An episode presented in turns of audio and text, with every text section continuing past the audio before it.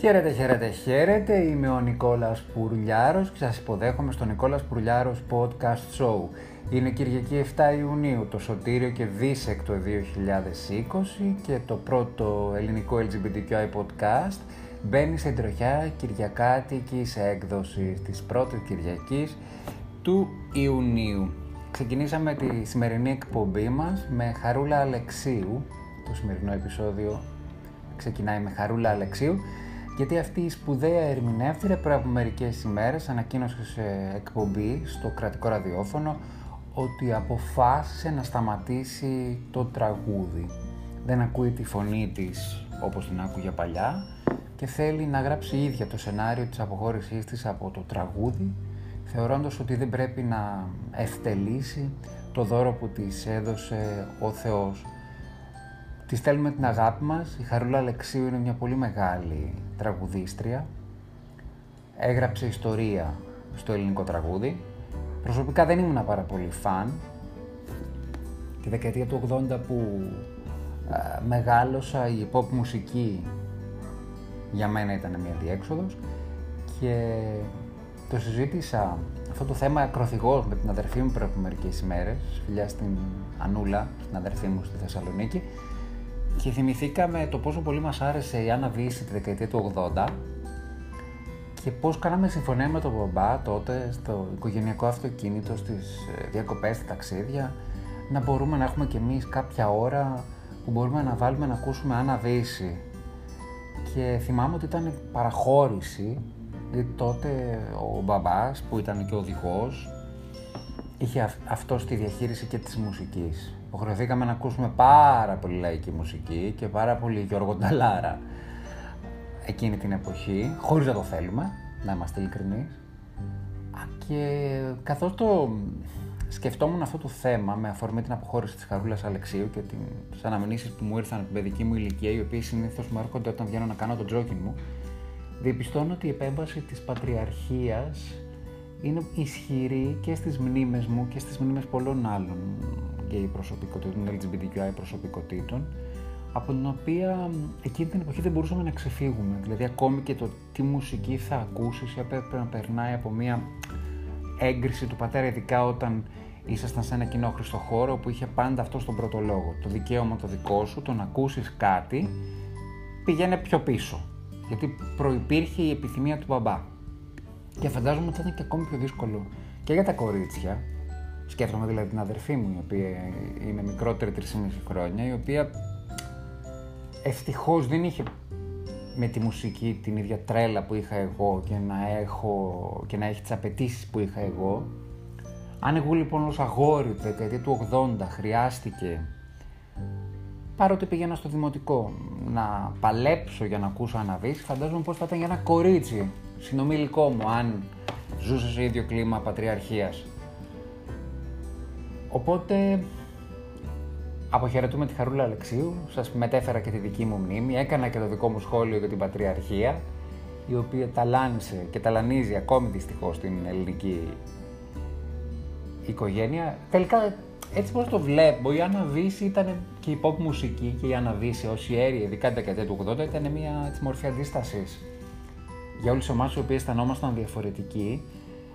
Και επί τη ευκαιρία να πω ένα μπράβο στην Άννα Βύση, η οποία ήταν πάντοτε υποστηρίκτρια των LGBTQI δικαιωμάτων. Ε, τώρα που το συζητάμε, θυμάμαι και μια άλλη προσωπική ιστορία μετά από αρκετά χρόνια. Το 2006 όταν η Άννα εκπροσώπησε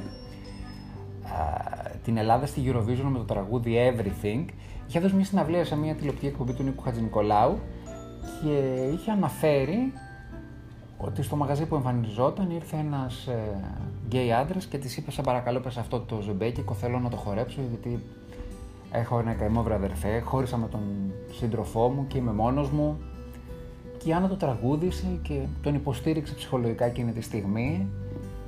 Και η Άννα είχε το θάρρος το 2006 και το είπε στο Χατζη Νικολάου τότε. Και όταν εγώ το είδα σε αναπαραγωγή, ήμουν στο σπίτι της μητέρας του συντρόφου με τον οποίο ήμουν εκείνη την εποχή. Είχαμε σχέση σοβαρή, το ήξερε και η μητέρα του. Αλλά μέσα από την προτροπή τη δική μου, για δες τι είπε η Δύση, μίλησε δημοσίως το 2006 για ένα γκέι ζευγάρι. Ο σύντροφός μου είχε πει τότε σου μην το πεις, μην το ακούσεις η μαμά μου.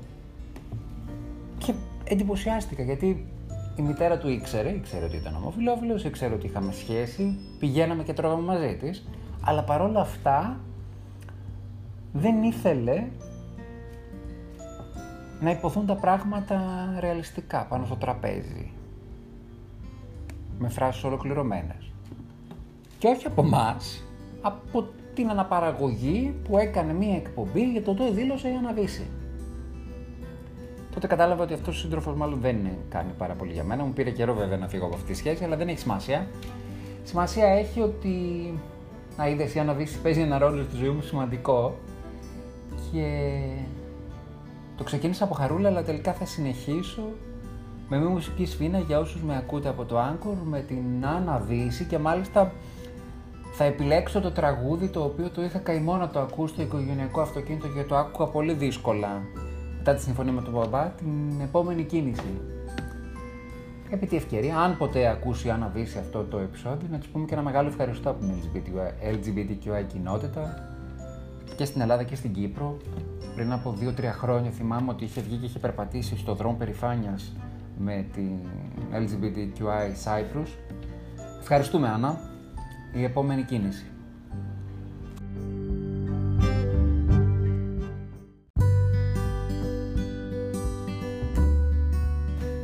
Όλη αυτή η ιστορία με τις αναμνήσεις από την παιδική ηλικία και την αναβίση και μετά τη σχέση η οποία δεν ευδοκίμησε την εποχή του Everything, την περιμέναμε να κερδίσει και την Eurovision Ανούλα. Ε, έτσι μου έβγαλε διάφορες σκέψεις από το παρελθόν. Είχα κάνει μια συνέντευξη με την Άννα Βύση όταν είχε βγάλει το τελευταίο της άλμπουμ από την Sony Music, πριν η Sony Music κλείσει και περάσει στα χέρια το ρεπερτόριο της μιας άλλης εταιρείας. Η Άννα είναι στην Panic Gold πλέον. Και μου πέρασε από το μυαλό μου σκέψη ότι ήταν πάρα πολύ ωραίο να κάνουμε μια συνέντευξη με την Άννα Βύση. Άννα Βύση, αν ακούσει ποτέ αυτό το επεισόδιο, θα ήθελα πάρα πολύ μια συνέντευξη μαζί σου, έστω και αν είναι για τρεις ερωτήσεις. Τώρα το σκέφτομαι γιατί να μην το δοκιμάσω; Λέτε να στείλω ένα mail στην Άννα Βύση, να ακούσει την εκπομπή μπας και ενδιαφερθεί να μας δώσει μια συνέντευξη να μιλήσει για, τη, για το ρόλο της ως LGBTQI ακτιβίστρια μέσα από τη μουσική της. Θα ήταν πάρα πολύ ωραίο. Γενικά θα ήθελα αυτό να συμβεί. Δεν είναι πάρα πολύ εύκολο, έχω να σας πω. Το να προσεγγίσεις κάποιον να δώσεις συνέντευξη ένα LGBTQI ε, μέσον δεν είναι εύκολο. Α ελπίσουμε ότι η απόλυτη Ελληνίδα Star θα είναι η πρώτη. Ναι, αν δεις το σκέφτομαι, θα το κάνω έτσι. Ας περάσουμε σε κάτι διαφορετικό. Ιστορία θα επιχειρήσουν να γράψουν η Σόφι Γκράου και η Iris Klopfer. Οι δύο Γερμανίδες, η πρώτη είναι 21 και η άλλη 22 χορεύτριες, αναμένεται να κάνουν την ε, πρεμιέρα τους, να το πω έτσι, την είσοδό τους μαζί στο χορό των Ντεμπιτάν στην όπερα της Βιέννης τον ε, Φεβρουάριο του 2021 στο θεσμό ο χορός της όπερας και θα κάνουν μαζί την είσοδό τους πρεμιέρα σαν ζευγάρι. Δηλαδή, θα το κάνω και λίγο πιο λιανά, η Σόφι Γκράου και η Ήρις Κλόπφερ θα εμφανιστούν στο χορό των Ντεμπιτάν στην όπερα της Βιέννης ως λεσβιακό ζευγάρι και θα είναι η πρώτη φορά στην ιστορία του θεσμού όπου θα εμφανιστεί και ένα LGBTQI ζευγάρι. Συνολικά θα είναι 179 ζευγάρια σε αυτό το θεσμό. Και μέσα σε αυτά θα υπάρχει και ένα λεσβιακό ζευγάρι. Ε, το ενδιαφέρον της υπόθεσης είναι ότι οι δύο κοπέλες, οι δύο 21χρονες, 21 και 22 ετών, κάνανε την πρότασή τους στη Μαρία Γκροσμπάουερ, η οποία είναι η επικεφαλής του θεσμού του χορού της όπερας στην όπερα της Βιέννης και αυτή είπε ναι και όχι μόνο είπε ναι, είπε ότι είναι μια πάρα πολύ μεγάλη ευκαιρία για να το δούμε ως αποδοχή στη διαφορετικότητα και ενσωμάτωση στο δεδομένο.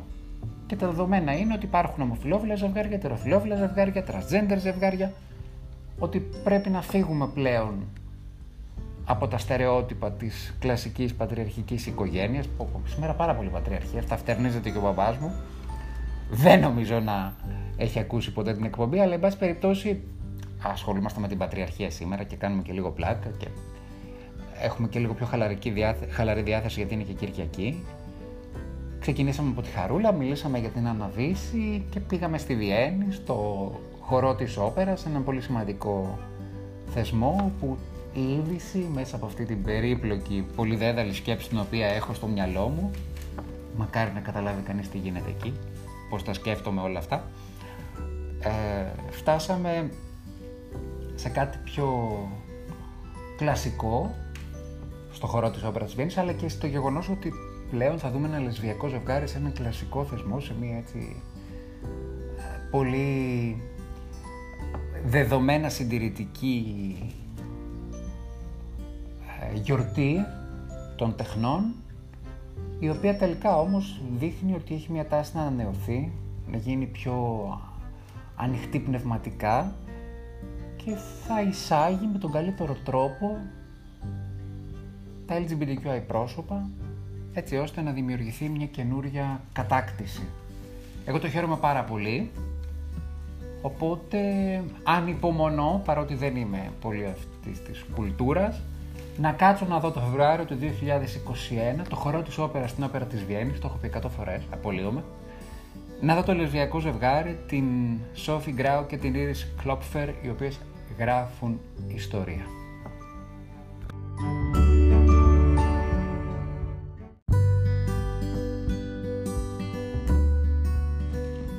Ηνωμένες Πολιτείες εξακολουθούμε και βρισκόμαστε σε φάση αναστάτωσης και πώς να μην είναι έτσι. Ο θάνατος του George Floyd εξακολουθεί και μας απασχολεί όλους πάρα πολύ. Κινήματα διαμαρτυρίας υπάρχουν ε, σε όλες τις ε, μεγάλες πρωτεύουσες. Πριν από μερικές ημέρες έγινε και στο Βερολίνο και μάλιστα επειδή είναι μια πόλη την οποία δεν ξέρω αρκετά καλά, την έχω, την έχω επισκεφτεί, επισκεφτεί αρκετές φορές, σε έναν σταθμό του μετρό στην Γκούνταμ, την περιβόητη Φίστανταμ, η οποία θεωρείται ότι είναι ας πούμε το κολονάκι του Βερολίνου, κάποιοι εκτιβιστές έβαλαν ένα χαρτί και κόλλησαν επάνω στην ταμπέλα του σταθμού, του ονόματος του σταθμού, ότι αυτός ο σταθμός θα έπρεπε να ονομαστεί George Floyd. Διαμαρτυρίες έγιναν και στο Λονδίνο. Το πάρα πολύ σημαντικό είναι ότι κατέβηκε να διαμαρτυρηθεί και η Μαντόνα, η μεγαλύτερη στάρ του πλανήτη, η οποία μόλις είχε βγει από το νοσοκομείο, έχει μερικές μέρες που βγήκε από το νοσοκομείο γιατί έκανε επέμβαση στο πόδι της, ε, με βοηθητική πατερίτσα, γιατί κανονικά θα έπρεπε να είναι σπίτι και να ξεκουράζεται για να αναρρώσει πλήρως, γιατί είχε ένα βαρύ τραύμα το οποίο επιδεινώθηκε από την Madame X περιοδία. Βγήκε και διαμαρτυρήθηκε μαζί με το γιο της, τον David, και φωνάξανε όλοι μαζί στο Λονδίνο Black, Lives Matter, Matter όπως όλες οι ζωές μετρούν. Και είναι σημαντικό ότι μια γυναίκα κατεβαίνει από το θρόνο της και ενσωματώνεται με άλλο κόσμο και δεν το κάνει κραυγαλαία «Α, εγώ θα είμαι εκεί, ελάτε να με δείτε». Το μάθαμε εκ των υστέρων ότι πήγε εκεί, πήγε και σε μια συγκέντρωση η οποία ήταν έτσι αρκετά αραιή. Σεβάστηκαν όλοι το γεγονός ότι ήταν εκεί και κανείς δεν ειδοποίησε τα social media έτσι ώστε να μπουκάρει κόσμος και να γίνει χαμός. Ήθελε και η ίδια να είναι χαλαρή σε αυτό το κομμάτι. Μην ξεχνάτε ότι είναι σε μετεχειρητική κατάσταση, στο πόδι, σε σοβαρή κατάσταση, έτσι δεν ήταν απλό. Και το γεγονός ότι διδάσκει στον έφηβο γιο της τη σημασία της διαμαρτυρίας ενάντια στο ρατσισμό, το έκανε και πριν από ε, ένα χρόνο στην επέτειο τα 50 χρόνια από το ότι συνέβη στο Stonewall και το πόσο σημαντική ήταν η έγχρωμη κοινότητα της Αμερικής. Και θα έχουμε σε μελλοντικό επεισόδιο μία αναφορά εκτενέστερη πάνω σε αυτό. Είναι πολύ σημαντικό να μην ξεχνούμε και στην Ελλάδα όλα αυτά δυστυχώς λίγο μας φαίνονται περίεργα γιατί είναι απομακρυσμένα από εμάς και οι πληροφορίες έφταναν ειδικά τα προηγούμενα χρόνια πάρα πολύ αργά. Αλλά τώρα πια με την παγκοσμιοποίηση και ευτυχώς ε, υπάρχουν οι δυνατότητες. Δεν ξέρω αν υπάρχει κάποιος να τα θυμίζει αυτά. Εγώ προσωπικά θέλω να το κάνω γιατί κάνει καλός σε μένα στην δική μου την ψυχή, αλλά και κάνει και καλός σε μένα να μαθαίνω την ιστορία της LGBTQI κοινότητα και να την μεταφέρω σε εσάς. Και είναι σημαντικό το ότι η Μαντόνα το κάνει για το γιο της, το ότι υπάρχουν τα social media, ότι υπάρχει παγκοσμιοποίηση που όλο αυτό το πράγμα το μεταφέρει, διαβιβάζεται το μήνυμα παντού. Και επειδή έχουμε στεναχωρηθεί πάρα πολύ με αυτή την ιστορία, σε μια διαμαρτυρία στη Νέα Ορλεάνη προέκυψε και κάτι ευχάριστο, ένα ζευγάρι έγχρωμων ηθοποιών, του Justice Smith και του Nicholas Ash. Δεν είναι γνωστή στην Ελλάδα ιδιαίτερα. Ο Justice, ο Justice Smith παίζει στο The Get Down, Doctor, ε, Get Down ε, στη σειρά Get Down και ο σύντροφός του στο, στο Broadway κατά κύριο λόγο. Πήγαν και διαμαρτυρηθήκαν στη Νέα Ορλεάνη και ταυτόχρονα κάνανε outing και είπαν ότι είναι ζευγάρι και ότι είναι ευτυχισμένοι και ότι είναι μαζί και ότι περνάνε πάρα πάρα πολύ όμορφα. Οπότε ας κρατήσουμε λίγο αυτό το συνέστημα, το γεγονός ότι μέσα σε αυτή την κατάσταση γεννήθηκε και ένας έρωτας και δημοσιοποιήθηκε μέσα σε μια διαμαρτυρία στη Νέα Ορλεάνη, η οποία είναι μια ε, φανταστική πόλη. Γενικώς εμένα μου αρέσει πάρα πολύ. Δεν έχω ταξιδέψει εκεί, αλλά από αυτά που έχω δει έχω ακούσει ε, για τα blues, για τη jazz, για όσα έχω δει από το κινηματογραφικό έτσι, περιεχόμενο, με συγκινεί πάρα πολύ η Λουιζιάννα και θα ήθελα πάρα πολύ να κάνω ένα ταξίδι στον Αμερικανικό Νότο. Το ξέρω ότι είναι πάρα πολύ fancy, να λέμε όλοι, θα θέλω να πάω στη Νέα Υόρκη, είναι εντυπωσιακό το να πεις θα πάω στο Σαν Φρανσίσκο και πώ όχι, να μην περάσεις από τις γειτονιές που αγωνίστηκε ο Henry Milk, ναι, σαφέστατα, αν θα, αν θα είχα την οικονομική δυνατότητα θα το έκανα. Αλλά ωστόσο θα ήθελα να πάω και στη Νέα Ορλεάνη, παιδιά. Θα ήθελα να πάω στη Λουιζιάννα, θα ήθελα να πάω να δω όλα αυτά τα μέρη όπου ευδοκίμησε το blues, εκεί που αγωνίστηκε η αφροαμερικανική κοινότητα στο Μισισιπί, ας πούμε, έτσι, για... σε ένα πολιτιστικό ταξίδι με ακτιβιστική δράση. Επί του παρόντος, ας παίξουμε λίγο Ανίτα Baker, άλλη μια ιέρια της soul, και να μεταφέρουμε τη γλύκα της αγάπης του Sweet Love, του Justice Smith και του Nicholas Ash, το οποίο γνωστοποιήθηκε μέσα σε μια διαμαρτυρία για το θάνατο του George Floyd και αυτό είναι για μένα ίσως ένα θετικό μήνυμα ότι η ζωή με έναν τρόπο συνεχίζεται και η θυσία του George Floyd μπορεί σταδιακά να αρχίσει να φέρνει περισσότερη αγάπη.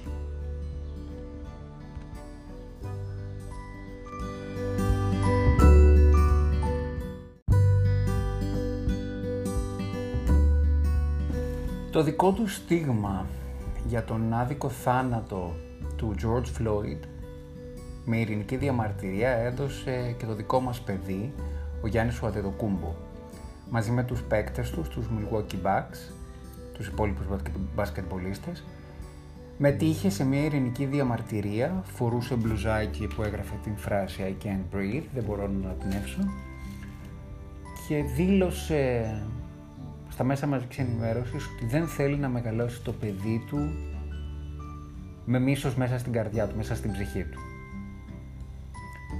Εμείς πρέπει να πούμε ένα πολύ μεγάλο ευχαριστώ στο Γιάννη το κούμπο γιατί είναι ένας άνθρωπος ο οποίος έχει τιμήσει τη χώρα μας έχει σηκώσει ψηλά την ελληνική σημαία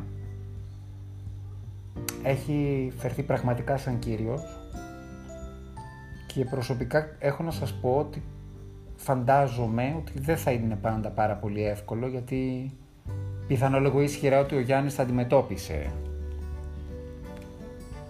ρατσισμός στην Ελλάδα. Υπάρχει ένα κοινό στην Ελλάδα, υπάρχει μια μερίδα του πληθυσμού που έχει ρατσιστικά αντανακλαστικά. Όχι μόνο απέναντι σε όποιον έχει διαφορετικό χρώμα στο δέρμα του και σε άτομα με διαφορετική θρησκεία, σε άτομα τα οποία έχουν αναπηρίες, ειδικές ικανότητες, απέναντι στην ε, LGBTQI κοινότητα, σε, απέναντι σε LGBTQI πρόσωπα. Γενικότερα η διαφορετικότητα στην Ελλάδα σε ένα, μεγάλο, σε ένα κοινό, να μην πω μεγάλο ή μικρό, δεν θέλω να το προσδιορίσω, δεν ξέρω πόσο είναι, να μην είμαι και άδικος. Η διαφορετικότητα ξενίζει. Σχολιάζονται άνθρωποι για την εμφάνισή τους, για τα κιλά τους, για πολλά.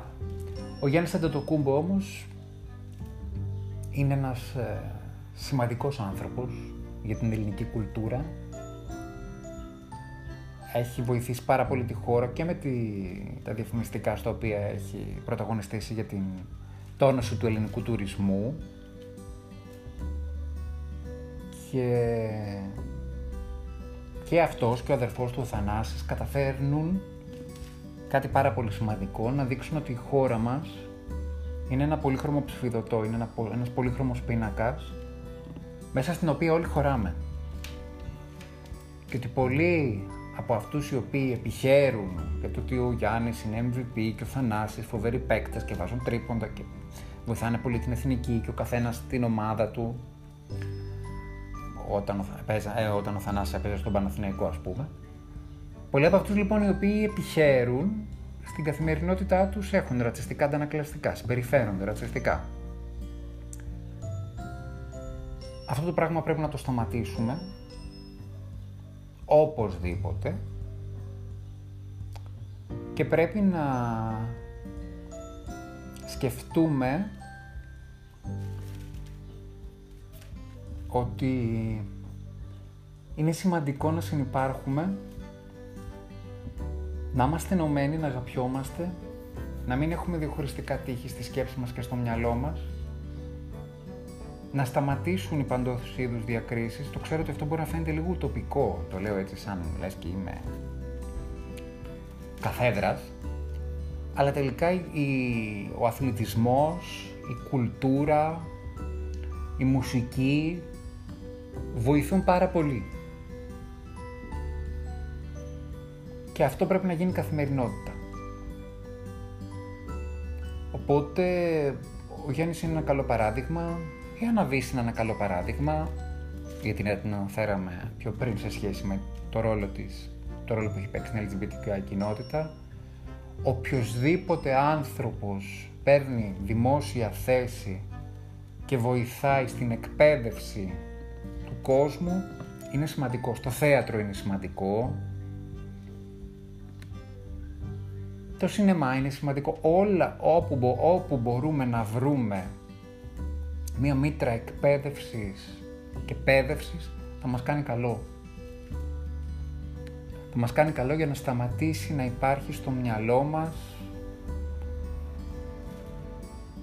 αυτό το περίεργο παιχνιδάκι ότι εμείς είμαστε σημαντικότεροι από τους άλλους, εμείς γιατί έχουμε δεδομένα χαρακτηριστικά. Δεν ισχύει τίποτα. Κάθε ζωή είναι σημαντική, κάθε ζωή αξίζει το ίδιο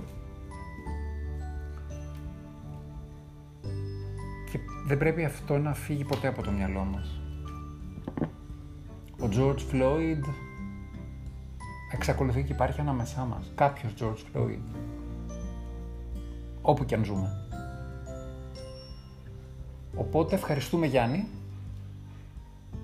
και ευχαριστούμε και όλους αυτούς οι οποίοι αναλαμβάνουν την ευθύνη του να πουλ δημόσια την άποψή τους και να αγωνιστούν ειρηνικά με την κουλτούρα, με τη γνώση, με τη μουσική, με τη λογοτεχνία, με την τηλεόραση, με τη μαζική κουλτούρα, με το lifestyle, ότι ο, από όπου μπορούμε να το βρούμε αυτό έτσι ώστε να σταματήσει κάθε είδους διάκριση. Ξεκίνησα με τη Χαρούλα, συνέχισα με την Άννα πήγαμε στη Μαντόνα, πήγαμε στη Βιέννη, και κατέληξα έτσι πάλι λίγο σοβαρός, δεν πειράζει. Καλά είναι να τα λέμε και αυτά. Κάπου εδώ πρέπει να βάλω μια τελεία. Θέλω να σας ευχαριστήσω πάρα πολύ που ακούτε το Νικόλας Πουρλιάρος Podcast Show, το πρώτο ελληνικό LGBTQI podcast. Μπορείτε και το απολαμβάνετε στο Anchor που απολαμβάνετε και τις μουσικές μας φίνες. Κατά τα λοιπά μας ακούτε στο Apple Podcast, στο Google Podcast, στο Pocket Cast, στο Radio Public, το Breaker, και το Spotify. Να πω ένα μεγάλο ευχαριστώ πάλι για το ότι έχουμε ξεπεράσει τις χίλιες ακροάσεις. Μέχρι πριν από λίγη ώρα είμαστε στις 1037, σε 45 επεισόδια. 44 επεισόδια, αυτό είναι το 45ο. Και προσωπικά θέλω να σας ευχαριστήσω γιατί μου φτιάχνει τη διάθεση η σκέψη ότι θα κάνω αυτό το πράγμα, θα το βγάλω, θα το επικοινωνήσω και θα με ακούσουν κάποιοι άνθρωποι και θα συνεχίσουμε να έχουμε αυτή τη γέφυρα επικοινωνίας που έχουμε στήσει.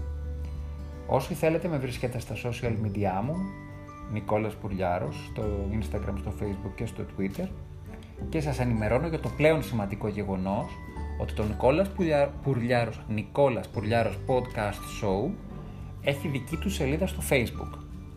Οπότε, πατώντας Νικόλας Πουρλιάρος Podcast Show και αφού δείτε μία σημαία ουράνιου τόξου όπου είναι φωτογραφία, το background του, της σελίδας μας, μπορείτε να κάνετε like, να έχετε άμεσα πρόσβαση, πρώτα εκεί ανεβαίνει το link για την κάθε επόμενη εκπομπή, αλλά ταυτόχρονα να απολαύσετε και ψηφιακό περιεχόμενο από άλλα πράγματα τα οποία κάνω.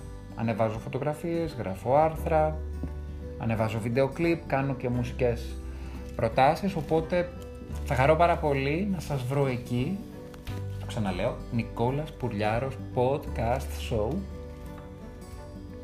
Αυτό είναι, αυτός είναι ο τίτλος με τον οποίο μας βρίσκεται στο facebook, στην αυτόνομη σελίδα αυτής της εκπομπής. Σας αποχαιρετώ, εύχομαι να έχετε μια υπέροχη Κυριακή και θα κλείσω με ένα pop τραγούδι της Ρίτα Ωρα που μου αρέσει πάρα πολύ. Σας ευχαριστώ που είστε μαζί μου, σας φιλώ, τα λέμε αύριο να έχουμε μια υπέροχη καινούργια εβδομάδα.